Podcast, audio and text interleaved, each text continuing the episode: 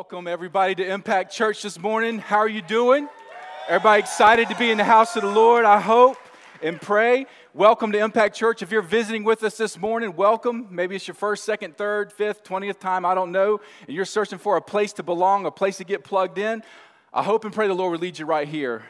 I'm a little biased, but I know the Lord's doing a great work, and uh, man, I would love for you to be a part of it. Amen. So, big day at Impact Church, getting ready to love on our community uh, with a, uh, trunk or treat event and just bring people in. We're going to share the gospel. Uh, myself and a few other crazy guys that can't sing are going to be breaking stuff and um, bats and bricks and all that and giving the gospel. So if you've never seen that, you want to check that out or just come be a part of it and pray over people and uh, kind of meet people that are here, man. Come on, come on out. It's an all hands on deck event. And uh, man, we'd love to have you be a part of that and be a part of what God's doing at Impact Church. So, welcome this morning.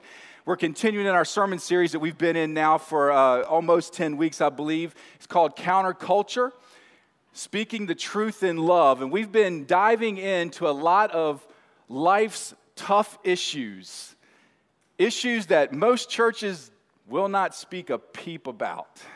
Today's no different. So, that being said, we want to get right into it and see on this issue of politics and the role of the church and, and believers and what the Bible has to say, how can we speak the truth in love and where should we stand as a follower of Christ? For those of you that have been here or, or heard maybe about some of the issues and subjects we've talked about, uh, you could probably imagine that the weight that's been on my shoulders the past two months to stand up here and preach these messages has been unprecedented. I can promise you that. There's nothing easy about any of this that's been going on for two months. But with all that weight that's on my shoulders, it's not my burden, so I just place it right back on Christ because it's His, and that's all I can do. So, uh, and I feel in, in a lot of ways that the resistance, the opposition, the lies that the enemy speaks in my head. And, and one of those lies was even leading up to this series is man, if you preach all this stuff, you're going to kill the church. Your church is going to go from five, 600 down to 200. You're going to, you're going to run everybody away. And I want you to know today, there were so many people here, I couldn't hardly find my way to the front. So Satan is a liar. So, and I, and I believe solely it's because I'm not giving my opinion up here.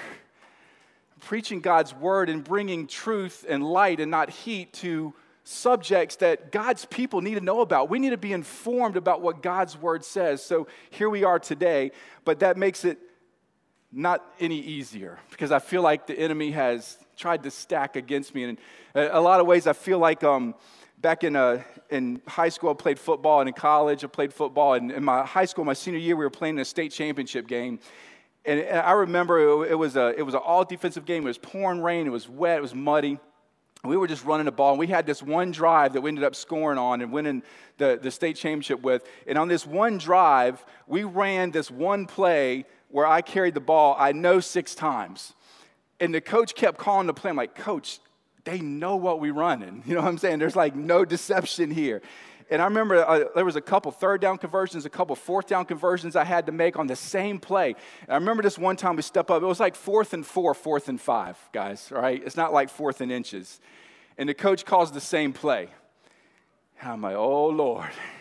And I remember stepping up and looking at the defense as they get set. And the guard and the tackle pinch in on the hole. The middle linebacker shifts over to this side. The outside linebacker comes in I'm like, oh, great, you know where it's going. But now you got to stop me, right? So I remember getting down and digging in like I never had. And I know my guys did the same blocking for me. We got the first down and went on to score. But I feel like the enemy's done that in a lot of ways. I feel like he knows where we stand as a church. I feel like he knows where I stand as a, a called follower of Christ. And he knows what's going to come from this pulpit and where this church is going to stand. And I feel like in so many ways he's stacked the forces of evil on the hole. So we need to dig in because what I learned in football and what I know spiritually is you can't tiptoe through, tiptoe through the hole and move the football. All right? So we need to dig in spiritually. And instead of, in that football circumstance, going through the hole of my own strength, now we can't do this in our own strength. We need the strength and the power of Almighty God to sustain us. But no less, God did not hand me the football of ministry to tiptoe down the field of ministry. So we're digging in and we're going through it. So here we go. The church and politics. Few issues, when talked about outside the church and especially inside the church, will raise more conflict, arguments, or division than politics. A lot of people getting ready to get together for Thanksgiving, and the last thing you want to do is sit beside Uncle so and so because you know you're going to be talking about politics, right? So, man. So here we are today. It's like, why even do this, Brad? It's because the Bible has a lot to say on where a follower of Christ would stand. And like we've said about every issue that we've discussed, Jesus, if he were walking the earth today, I promise you would not be silent. He would not be. He would be teaching his church, teaching his people about where to stand biblically on the issues. So we're going to look at that today. Here we are. All right? So many people would say, you know, you shouldn't speak a word about politics in the church from the pulpit. Not a, not a peep, not a nothing. That's wrong, and you should be ashamed of yourself. We need to be silent because the church and politics and need to be completely separate.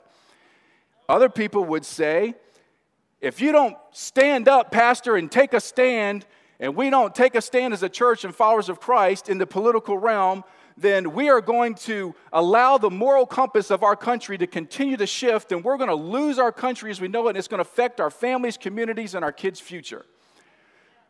So, here we are. Because I know a lot of people here listening to my voice today have opinions on both sides of that and they're just waiting to see what comes from my mouth today. so, as Christians in the United States, it's easy for us to get caught up in all the fervor and all the politics and all the arguments. It's even tempting to think that legislation politically is the key to solving the moral problems that plague American society. And let me say that again and make sure you got that. That it's the key I'm not saying it's not important that legislation, but is legislation, political legislation, the key to solving the moral dilemma in our country? That's right. So we got to think about that and put it in perspective. There was a time not too long ago in America where universally most people disapproved of adultery, divorce, homosexuality. They believed sexual promiscuity is absolutely wrong. They regarded obscene language as inappropriate. They saw abortion as unthinkable, and they held public officials to a high moral and ethical standard in this country. There was a time. But nowadays, most of the behavior that society once deemed as immoral and was frowned upon is now defended and supported as a human civil right. So we see a cultural shift that government has supported. Boy, has it changed. A lot of you have seen that change full from 50, 60, 70 years ago, depending on how long the Lord has had you here on this earth. So, the strong Christian influence and the scriptural standards that once shaped our society and our culture now have given way to practical atheism and moral relativism, relative truth. And we've seen this shift happen. And we've talked about it in so many ways through all our other, all our other messages. This has happened inside of 50, 60 years. And that's again where the, where the, the eye opening bulge needs to come, where this shift has taken place so quickly. So that now our government, political leaders, legislative bodies, courts as a whole have basically adopted a distinctly anti Christian agenda and theme where it did not used to be that way. And it's kind of scary to watch it happen so quickly. We now stand and wipe away a Christian worldview in our political system in favor of political correctness and moral relativism and tolerance and strict separation of church and state. But is that what was intended? And is that what should happen? Where should we stand in the midst of all the chaos? Is a more important question to ask today as followers of Christ. So, today, what I'm going to do is present God's word in a, such a way that no matter what side you come here today on, whether church needs to be quiet Church needs to be right up front. We should all leave here today shaking our heads saying, Yes, Lord, I hear you. I see your word. Now make sure that my heart and my actions are in alignment with your word, please. That's, our, that's what we're here for today, okay? So, what I'm asking you and me is to cast all our opinions aside, all our thoughts on maybe how we were raised or what our previous favorite pastor so and so said that maybe was his opinion outside the Word of God. We need to get rid of all that extraneous noise and hear from God's Word today, okay? And then we should also be shaking our head. If you're a follower of Christ and you believe God's Word is absolute truth, you should be doing this at the end, okay? All right. So we're going to bring light and not heat to this subject today. Nobody's going to leave here mad. You may leave here convicted. That's a good thing. But you're not going to leave here mad, all right? Because we're going to hear from Jesus today. So, all that being said, let me pray for us before we dive in. Dear Lord, we love you. Father, we thank you for Jesus. And Lord, we come here today to magnify you, to lift your name high, to lift your word high, Father, to seek you, Lord, with all our heart. So, Lord, I pray that you would speak to us through your word today. Lord, may nobody hear me or see me, Lord, because I'm not important, Father, but you and your words change lives. So, Father, I pray that you would speak to us today on a sensitive and very hard topic and issue to discuss because we all have preconceived notions, ideas, opinions, upbringings regarding this matter. So, Lord, I pray that we would cast all that aside and come here to seek and hear from you today. Lord, how would you have us live? How would you have us stand? How would you have us speak truth and love right here in politics in the church? In a nation that we've seen go a wrong direction for decades now. So, Lord, I pray that you would speak, move, change hearts and lives, and Lord, use us, Father, to be a light that shines for Christ, that other people would come to know you as well. And we give you all the glory in Jesus' name. Amen. All right, so here we go. So, our teaching passage for this that's really going to just be a self explanatory passage that you know and are familiar with is going to be in Matthew chapter 5. We're going to read verses 13 through 16. So, this is the, the thought, the, the concept that I want you to, to think about, to, to be your overlying theme when you think of politics and Christianity in the church. This is your kind of theme, if you will. Okay? What is our responsibility? in terms of politics in our community, in the church, here it is. Okay? I'm going to read it for you. Matthew chapter 5, verses 13 through 16. Jesus' words. That'd be a pretty good place to start, wouldn't it? It's all Jesus' words anyway, but these are really his words because they're in red. Okay? Yeah, we talked about that before too. Can't separate Jesus from the whole Word of God. Here we go. You are the salt of the earth, but if the salt loses its flavor, how shall it be seasoned? It is then good for nothing but to be thrown out and trampled underfoot by men. You are the light of the world. A city that is set on a hill cannot be hidden. Nor do they light a lamp and put it under a basket, but on a lampstand, and it gives light to all who are in the house.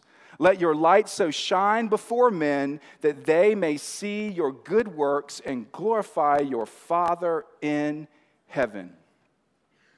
Pretty self explanatory verse. Doesn't take a great theologian to lay that one out, does it? Followers of Christ, you are the salt of the earth. What does salt do? It flavors, right? It heals wounds. What happens when a salt hits a wound? You ever had a wound to put some salt on it? It don't feel good, right? Initially it hurts, it stings, but if it's left there, it brings healing. Guys, that's what God's called us to be. So, if we're not initially, when we see a wound in America, if there's not initially a sting and we're just trying to sugarcoat everything, we're not being salt, are we? And that's the problem that has seeped into the church and our culture so many times in so many ways, and we've talked about that. So, again, we're here to be light. In light, you want to brighten the room so everybody benefits from it. And you don't hide it and put it under a bowl. In other words, you're not silent about it. Okay? It's not just your faith is something in a closet that you keep to yourself so nobody else knows about it.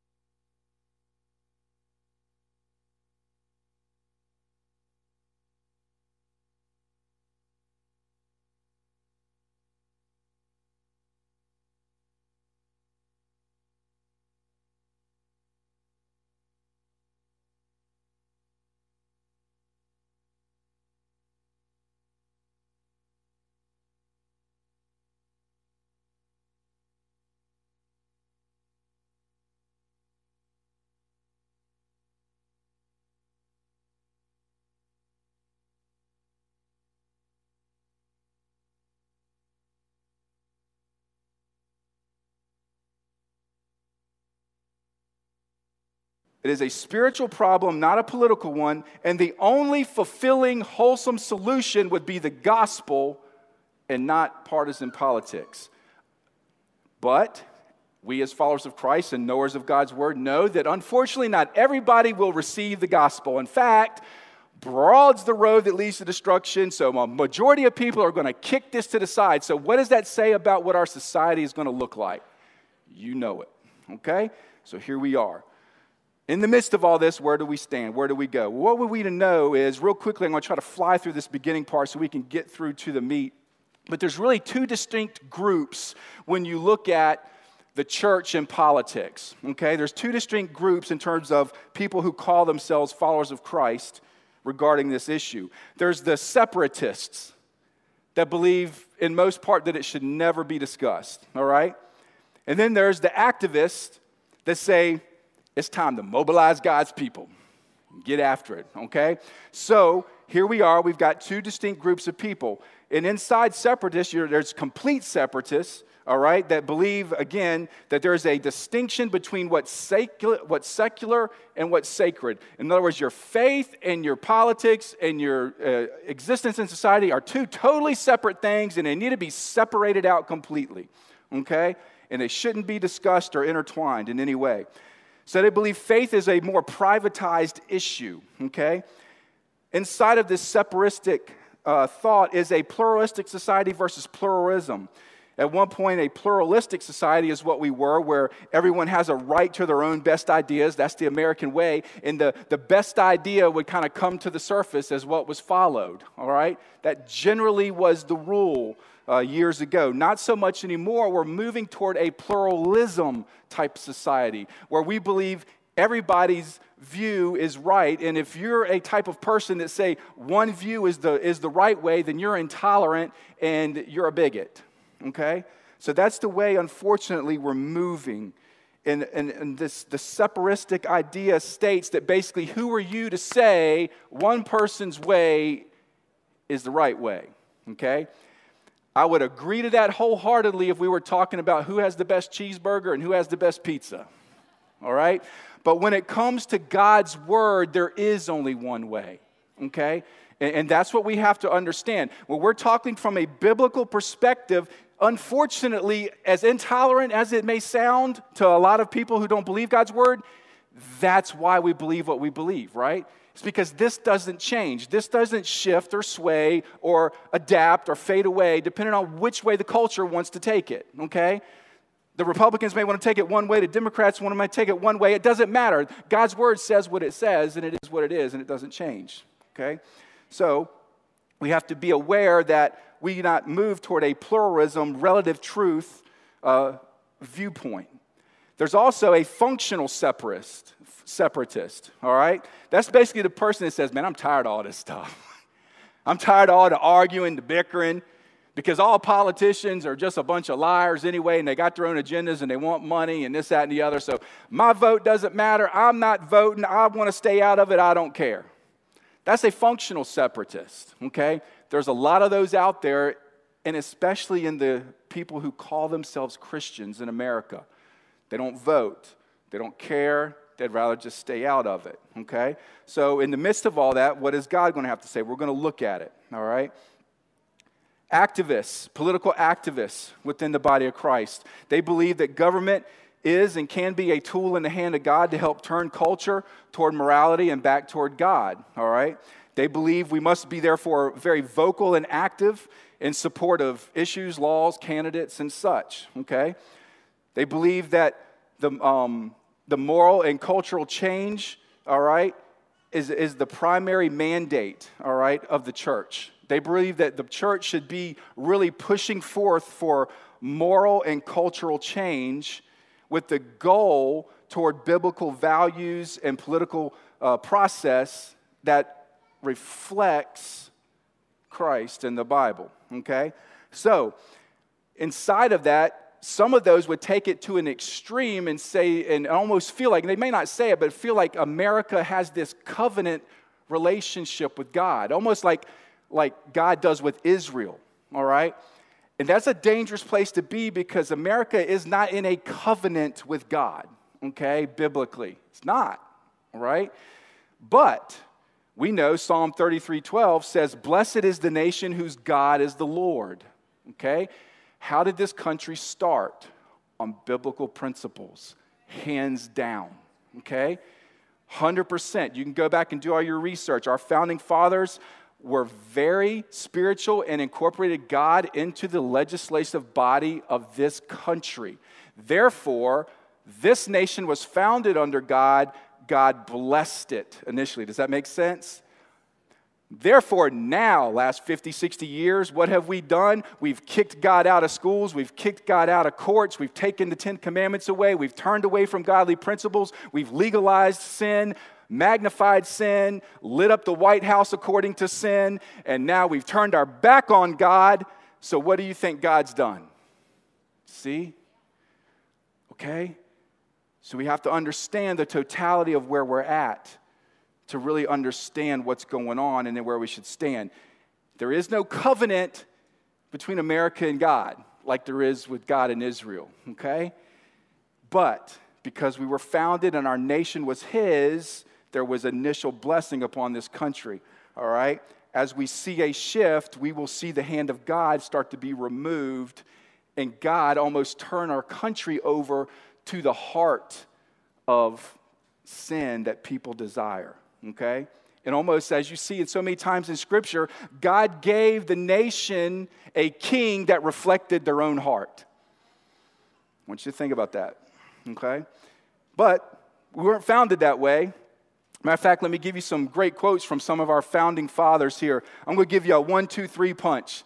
The first, second, third president of the United States, right? That ought to tell us where things started, okay, and how this thing got itself going. You've all heard of George Washington, first president of the United States. There's a quote that some say he may or may not have said that said that it is uh, basically impossible to govern a nation without God in the Bible. Okay, whether he said that or not, I don't know, but we know that's where he stood through many other quotes he said. Here's another one he said It is the duty of all nations to acknowledge the providence of Almighty God to obey his will, to be grateful for his benefits, and humbly to implore his protection and favors. First president of the United States of America. Number two, all right, going down to John Adams, okay? He said, We recognize no sovereign but God, no king but Jesus. Oh, no, he didn't. Can you imagine somebody stand up saying that today? Here he is again, John Adams.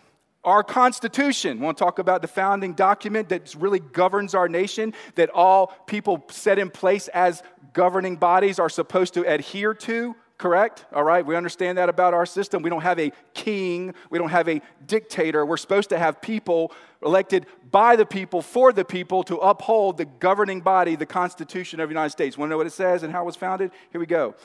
John Adams has a little quote Our Constitution was made only for a moral and religious people. It is wholly inadequate to the government of any other. And you want to know why people that are, have an anti God agenda are trying to come against it? That's why. He said it from the start. This was made for morality, for Christian principles. And anybody who is not that way, this is not for them. We can see it. And it's unfortunate, but it's from the start was said. Let's go now to Thomas Jefferson, right? Third president. Okay? What did he say? The God who gave us life gave us liberty.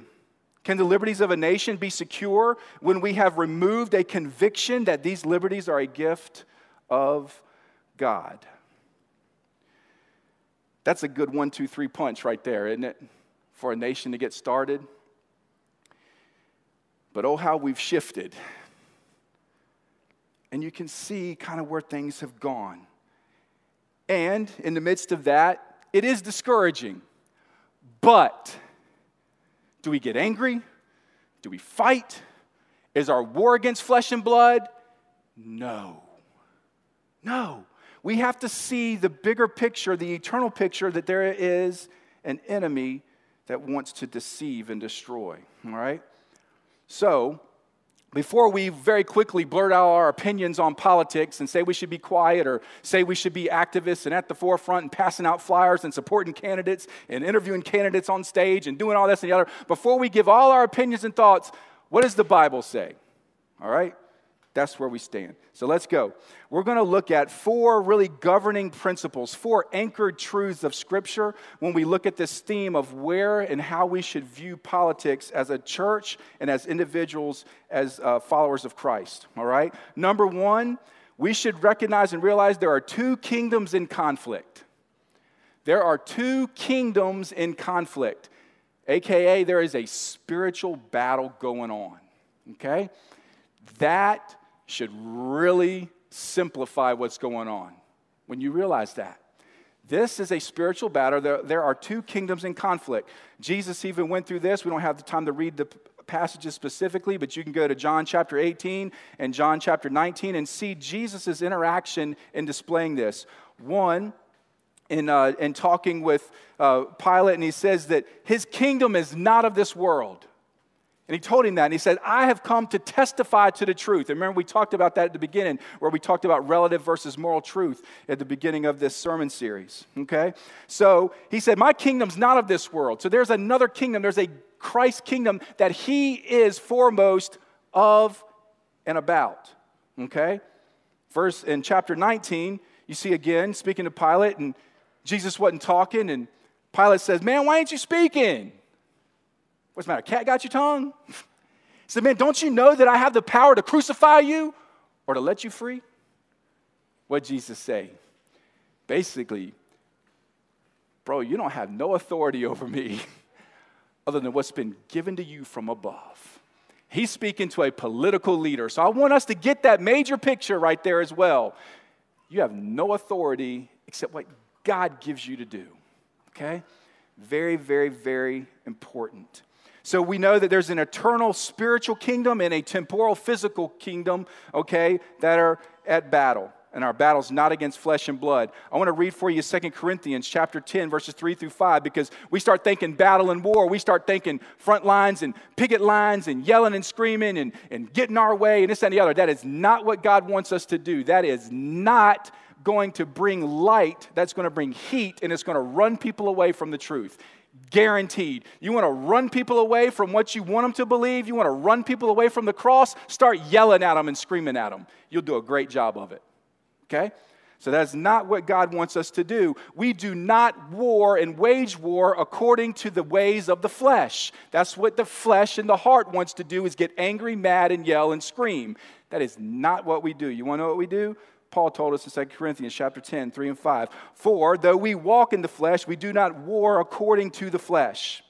For the weapons of our warfare are not carnal, but mighty in God for pulling down strongholds, casting down arguments, and every high thing that exalts itself against the knowledge of God, bringing every thought into captivity to the obedience of Christ. Close the book, slam the door. There it is right there. We wage war spiritually. We have to bring light and not heat. If you want to have people really change their heart and mind, you want to see the morality of this country change, again, it's not about screaming at somebody. It's about sharing with them the truth of Christ and letting the truth of Christ and the Holy Spirit of God change that person's heart. And then I promise you, what you desire for them to do immediately that they can't do on their own will happen through the authentic power of Christ in their heart. It'll change them.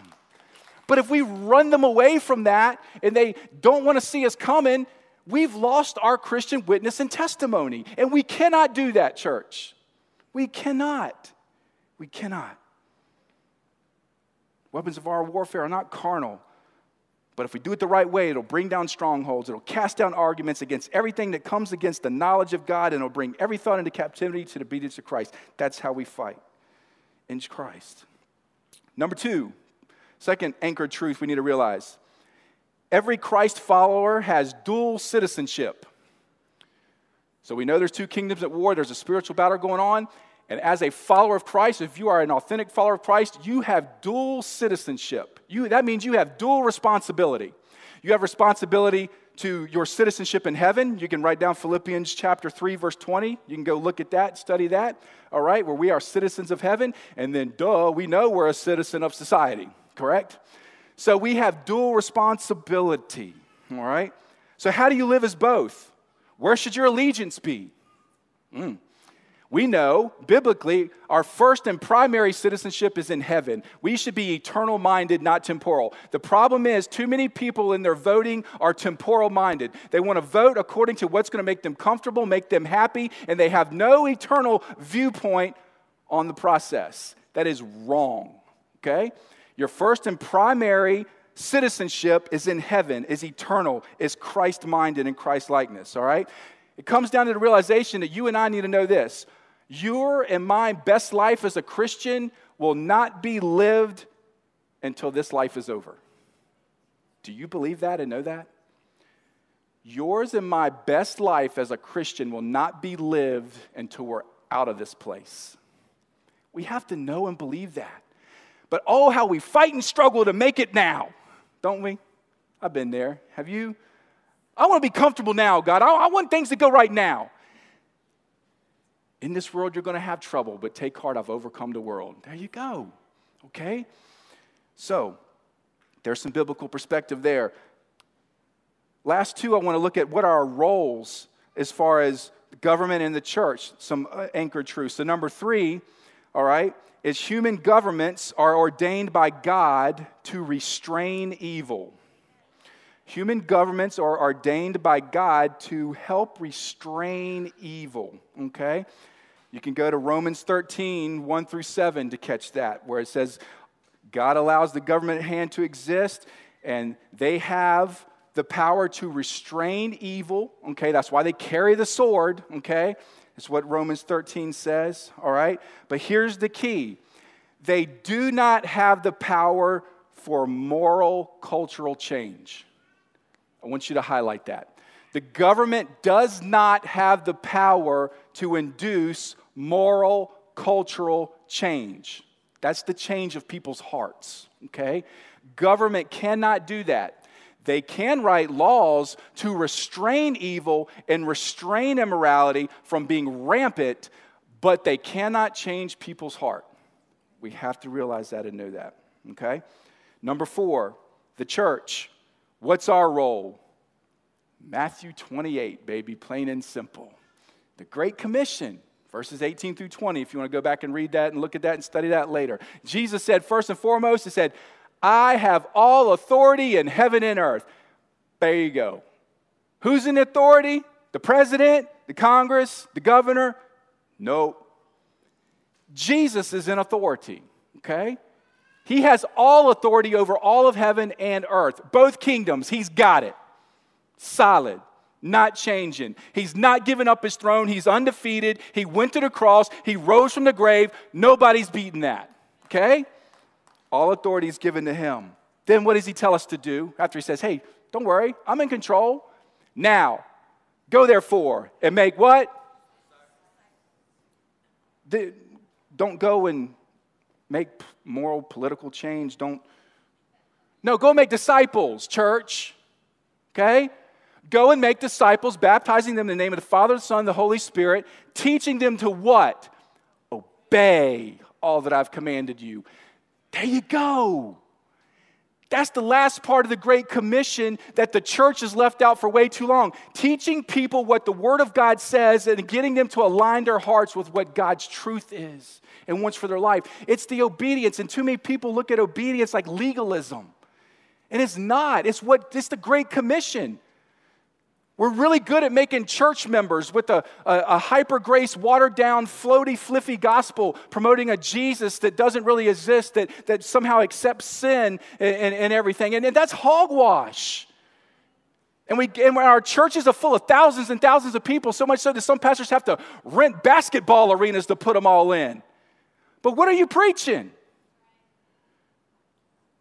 What are you preaching? Because you're leading them a wrong way. You're giving them and, and painting this picture of something that, that's really not true. And oh, how deceived so many have been by it. So our, our church is to make disciples, teaching them to obey. And then what does Jesus say at the end of that? And surely I will be with you to the end of the age. Why would he need to be with us? We're not in Kansas anymore, y'all. That's why things are going to get tough. So take heart. I'm going to be with you till the end. It's not going to be easy. You're going to come against some really bad governments and some really bad legislation. Paul, Peter, Satan's asked to sift you like wheat. Buckle up, cupcake. right? But somehow we think that our walk in this world is supposed to be all easy and like it's a playground when it's on a battlefield. And that's what God's called us to do and realize and to stand for Christ in the midst of it. We need to realize America is not a democracy. A democracy is, is, a, is a place where it says a majority rules and the minority gets squashed, all right? We're really a republic because in a republic, laws are made by representatives chosen by the people, and they must comply with a constitution that specifically protects the rights of the minority from the will of the majority. That's off the internet right there, plain and simple. That's a republic, and that's what we are, okay?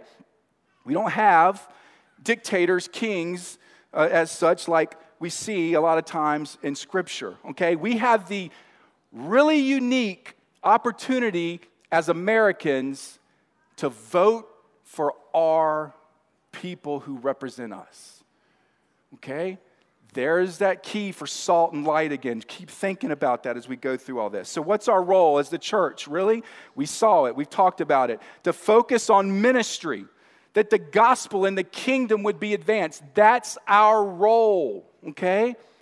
Inside of that, we can take on cultural issues and, and, and all this, that, and the other, but our focus cannot be just political reform. It cannot be. It has to be the gospel. It has to be furthering God's kingdom. Jesus set that example. He lived in the midst of a corrupt government. All right, remember all this stuff where Herod killed all the babies when Jesus came and all this? Remember that? Okay? Was his first and foremost priority political reform to get Herod out of office? Oh, it was the gospel. It was interacting with people, all right?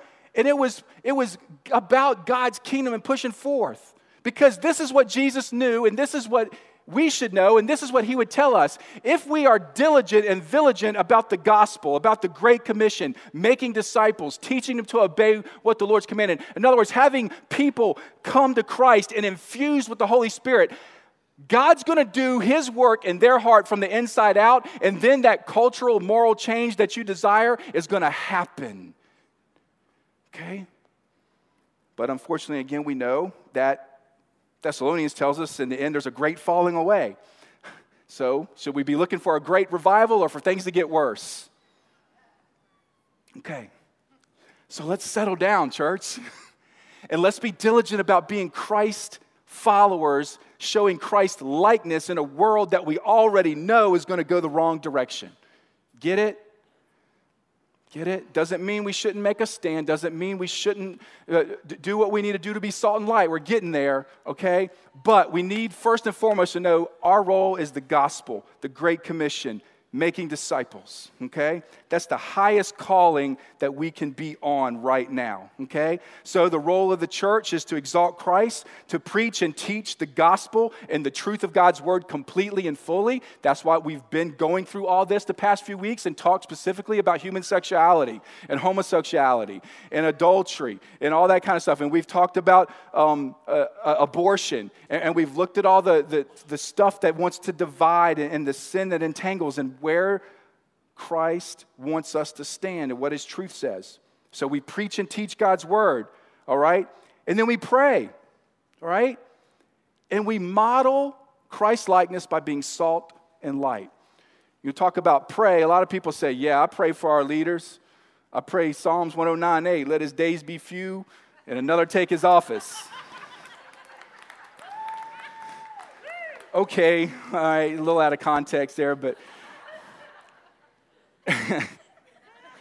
Someone would pray, yeah, I pray. I pray he gets what he deserves for going against. No, that's not how God wants us to pray. That's not it.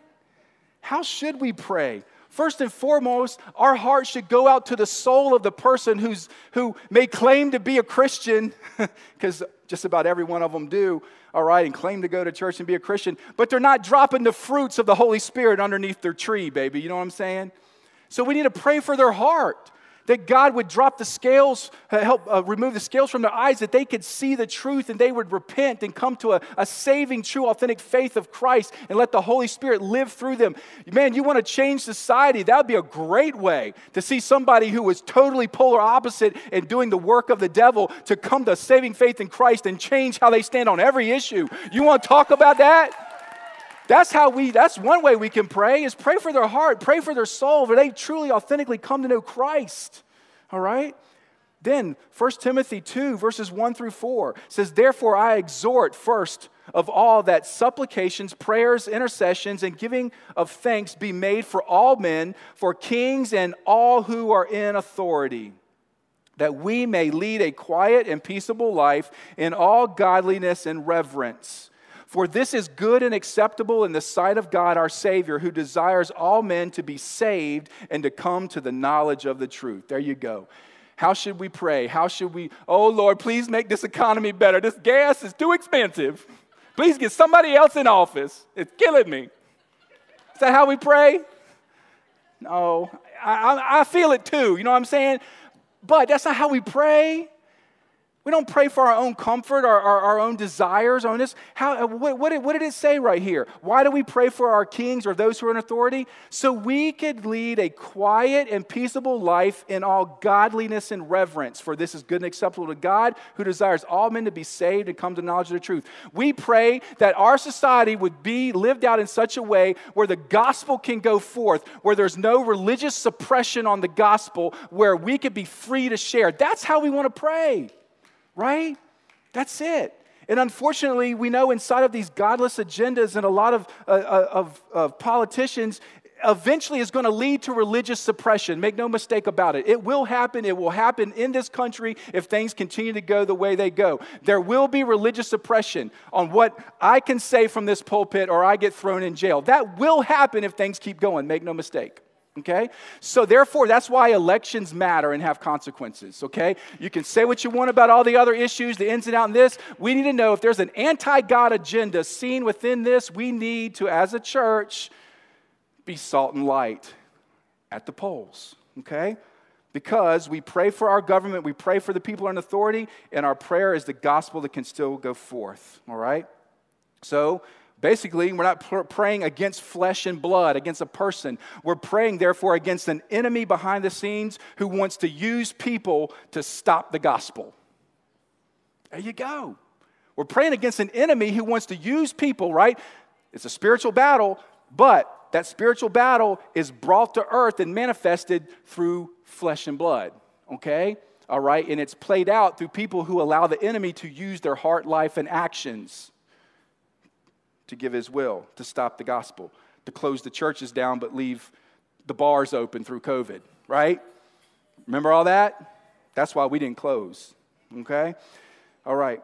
So we're going to stand for God, all right? We're going to obey authority where it's placed because we don't lose our testimony, right? But at the time we're in a place where it asks us to go against God's word, that's when we have to stand for our primary kingdom and citizenship, not our second, okay? All right. So we pray for the soul. We pray for, for the gospel to continue to go forth in God's will. And, and we pray for the restraining of evil, right?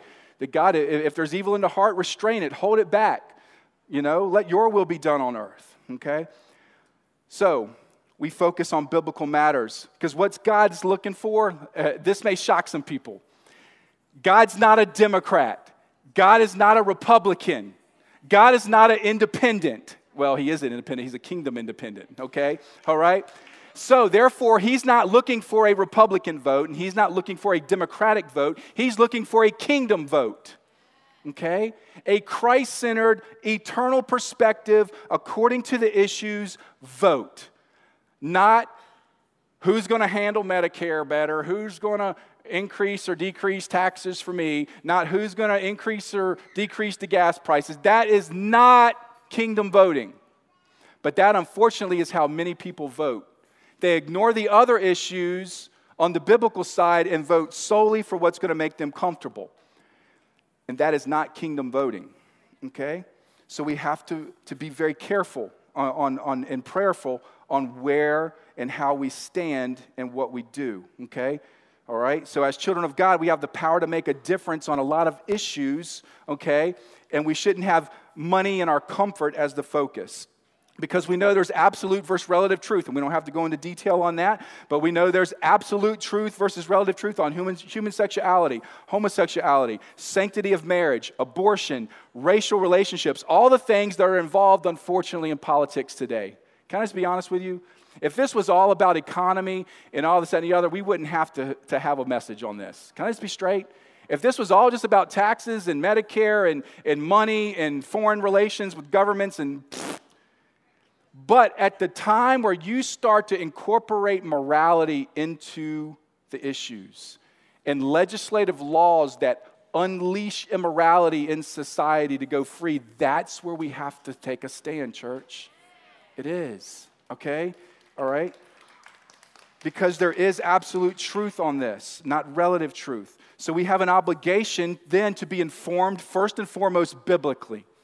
We have to know what God's word says and where we should stand. That's why we've been going through this series. That's why we've been going through this previous weeks leading up to this. We have to know where the Bible stands. Therefore, we stand there, okay? Then we have to be informed culturally and know where everybody's saying. We have to cast out lies because there's a lot of lies out there, right? And we have to be diligent to discern that. And if all you listen to is CNN, you're probably not going to be very good at that, okay? You have to do your research. You can't just listen to your friends at school. You can't just listen to your friends at work. You have to do your own research and know the truth culturally. You know the truth biblically, then you know the truth culturally about where people stand, what are the issues, what's going to happen, what is, what is the world going to look like 5, 10, 15, 50 years down the road if this continues. Now, Lord, how should I place my vote? Okay? We have to be informed. And then, of course, in the midst of all this, we have to model Christ likeness. Okay? The problem is the church of Jesus Christ has been hijacked by the right and by the left, and everybody's just fighting, even in the church. Okay? We've been hijacked by an enemy that wants to divide and deceive, and we can't let that happen. All right? We can emphasize uh, social and cultural concerns, but we cannot emphasize them over spiritual concerns. We can't do it. All right? We have to be about the gospel. So, and realize God is in control. Proverbs 21 1 says, The king's heart is a stream of water in the hands of the Lord. He turns it wherever he will. You ever thought that sometimes, even when you get a, an evil king or an evil leader or that, that, that um, it's still God's will? You should know that and believe that as a follower of Christ. Because, I, I mean, it, we don't want to like say this out loud or really believe this, but but did you know in the end, if you read Revelations, things don't end well for the United States of America? So eventually there has to be a fall, a decline, correct? So therefore, God has to, through His will, put people in place, again, to reflect the heart of the nation, that is going to lead them further and further down the proverbial hill. All right? So it, it is what it is, guys. All right? That doesn't mean that all hope is lost. That means it's a beautiful time for Christians to stand in the midst of a world going opposite direction. We've seen Paul do that. We just went through the whole book of Philippians and talked about that. Joy in the midst of all those bad circumstances. That's what we should have and how we should have an a, eternal outlook. So, what's our role as individuals, okay, as we close? All right. First and foremost, we've talked about this role for strong political activism and stuff is not the church's responsibility as a whole. It's not. That's not biblical. Christ didn't do it, okay? But we still, as individuals, as Christ lays on our heart, can take the opportunity to teach and share others and present the truth in love so that people can see from a different perspective, a godly perspective, okay? We teach, we preach from up here, all right? That's our command, but not to be a pulpit bully, okay? For political reform and change, all right? That, that, that's deviating a little bit too far from where Christ wants us. We teach and preach on the word, let Christ do his work in people's heart, and then mobilize people. That's where God's mobilized certain people to be a part of government, okay? To, to leave their jobs, to, to join up and, and to be a, a governor or, or part of the, the um, state government or legislature, or even go on and run for, for federal uh, office or whatnot. And that's beautiful because we have biblical examples of have, how God used people like that, right? How Joseph in Egypt, and, and we've got Daniel in Babylon, right? And how God used them to be part of a governing body of the culture that would bring God's will on earth. We need more solid followers of Christ in office. Wouldn't it be beautiful to have that? It would. It really would, okay? But we realize there may come a day where both sides don't stand biblically on the issues, right? Where you're not just talking about Democrat, Republican, all this stuff. They're both all jacked up on the issues. So then what do you do as a follower of Christ? You can't vote either way, right? When you, because this is what we have to do. We have to take the Bible. Y'all remember the, the old school transparencies in school? Like the clear things the teacher would put up on the screen and it would overlay over something or whatever? So we have to take the Bible like a transparency in its absolute truth. And when we see the issues laid in place and where people stand politically on stuff that we're about to vote for, we lay that truth on top. And where that absolute truth lines up with the issues and where we have the opportunity to be salt and light in our vote, that's where we cast. Okay? All right? That, that's how we do that. In other words, we vote the Bible. You may have heard that, okay? because this is what you know and believe 100%. Because nobody would disagree with this. If you're a follower of Jesus Christ, what is the thing that should affect every decision, every direction, and every choice you make in your life? What should it be? The Bible. So, why would this be any different? It should not be, okay? You see? Do you see truth now? See, I hope you do because you shouldn't be like, I mean, you're, you know, you're holding your seat. No, I don't want it. Look, look, let God work on your heart. Yes, it should affect your decisions. Everything, okay, that you do is affected by this, okay? All right? Because, I mean, we have an opportunity to be salt and light. Here's the problem way too many people don't vote. They just, especially followers of Christ, just be like, ah. Again, functional separatists ain't gonna make no difference. It's Gonna happen anyway, okay? All right?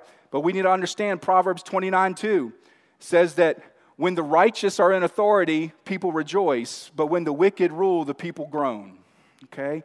We've talked about that from the beginning. So we need to know we have an opportunity to be salt and light, guys. But the problem is, out of 60 million, quote, uh, followers of Christ in our nation, claimed followers of Christ, only 20 million vote. Only about a third. And about 20% of claimed, uh, claimed followers of Christ are not even registered to vote. They haven't even taken the time to go set it up. Okay? We have dual citizenship. That means we have dual responsibility for the kingdom and for the earth that we live in to be salt and light. Very, very clear. Paul even said in Galatians 6:10, all right, says, therefore, we, as we have the opportunity, let us do good to all, especially to those who are of the household of Christ. We have the opportunity to do good. We have the opportunity to be salt and light. We may be overshadowed in this world that we live in, but it still doesn't take away your chance to do what God's called you to do, okay? As we close up completely, 1 Corinthians 10:31 says, "Therefore, whether you eat or drink or whatever do, do all to the glory of God." What did it say? Do all, whatever you do. You say it said eat or drink at first. Well, eat or drink has nothing to do with, with politics, Brad. What are you talking about? You'd be right if that's all it said. But then what did it say after that? Whatever you do, do all. A double L. What's all mean? All means all, and that's all all means. Do all to the glory of God. You mean even vote? I should be giving God glory in how I vote? You crazy. Nope. No. Is the way you just cast your vote bringing God glory or not?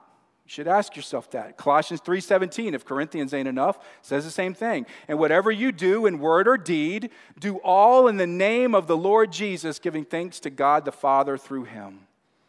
We have a responsibility, a biblical responsibility to be salt and light on this earth, to honor God in everything we do, and even yes, in how we cast a vote. Yes.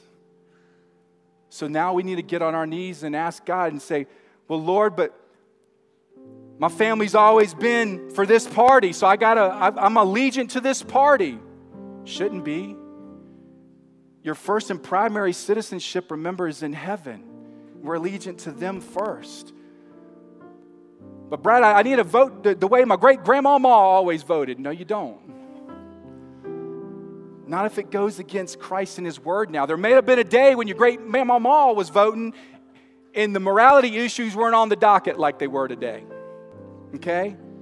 So we need to realize the shift and the change in our culture that now we need to look at and see things differently than maybe was seen 80 years ago. Okay? 70 years ago. It's different. Okay? So how do we how do we do that? Do we cast our vote based on somebody's gender or skin color? No. God doesn't look on the outside. Man looks on the outside. God looks where? On the inside. Okay? It's great to have ethnic minorities and people of different gender in office. That's beautiful, but we do not cast our vote solely based on ethnicity or gender. We base it on the Bible and God's Word and who lines up with that. The inside, okay? We could go on and on and on about some people say, well, how about personality, Brad? Uh, some people just don't have great personality and they don't have a great uh, moral past and history and whatnot. And, and I would say, well, maybe neither do you. And do people still have to accept you? I mean, I don't know. I mean, when you go to the doctor and, and, and you want, you got to have a surgery, and, and they said there's only one doctor in the state that can do this surgery, and you go there and he has a horrible bedside manner he's cussing and he don't talk to you and everything else and be like, I don't I ain't gonna get you to do that. What you gonna do? Die? You see, in so many ways, we overlook certain aspects of people's personality and their past, and we expect that to be the case, but we somehow don't do that here. And Satan would have us do that so that, again, his agenda for the years to come would go forth and would thwart the gospel, and religious suppression would come upon this nation. That's his goal an anti God agenda. So I agree. Some people aren't very moral and, and, they aren't very ethical. And if that's the case, and you and your conscience can't place a vote for that person based on that, then definitely don't go to the other person that is very anti God, anti biblical as a result. Write somebody's name in. Write your dog's name in if you have to. Write my name in. I'll get them straight. Please don't do that. Where I stand on Jesus and the Word, I'd be assassinated in a month.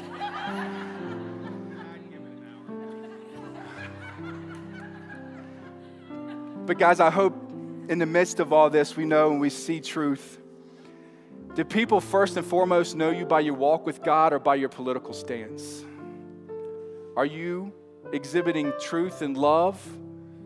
Or do they run from you because of the aggression that you've taken? Let's get it right. Or have you just been totally silent and you suppressing it when the Bible says, don't put that light under a bowl, baby. Take it off and let it shine. It's plain and simple, okay? But with the truth and love, and in a way that keeps our testimony amongst people that we want to lead to Christ, okay? Because God's not calling us to wage war on a culture to seek to transform a country. He's not. He's asking us to wage a spiritual battle against an enemy behind the scenes who's trying to deceive and destroy and kill. So, oh Lord, help us to be salt and light.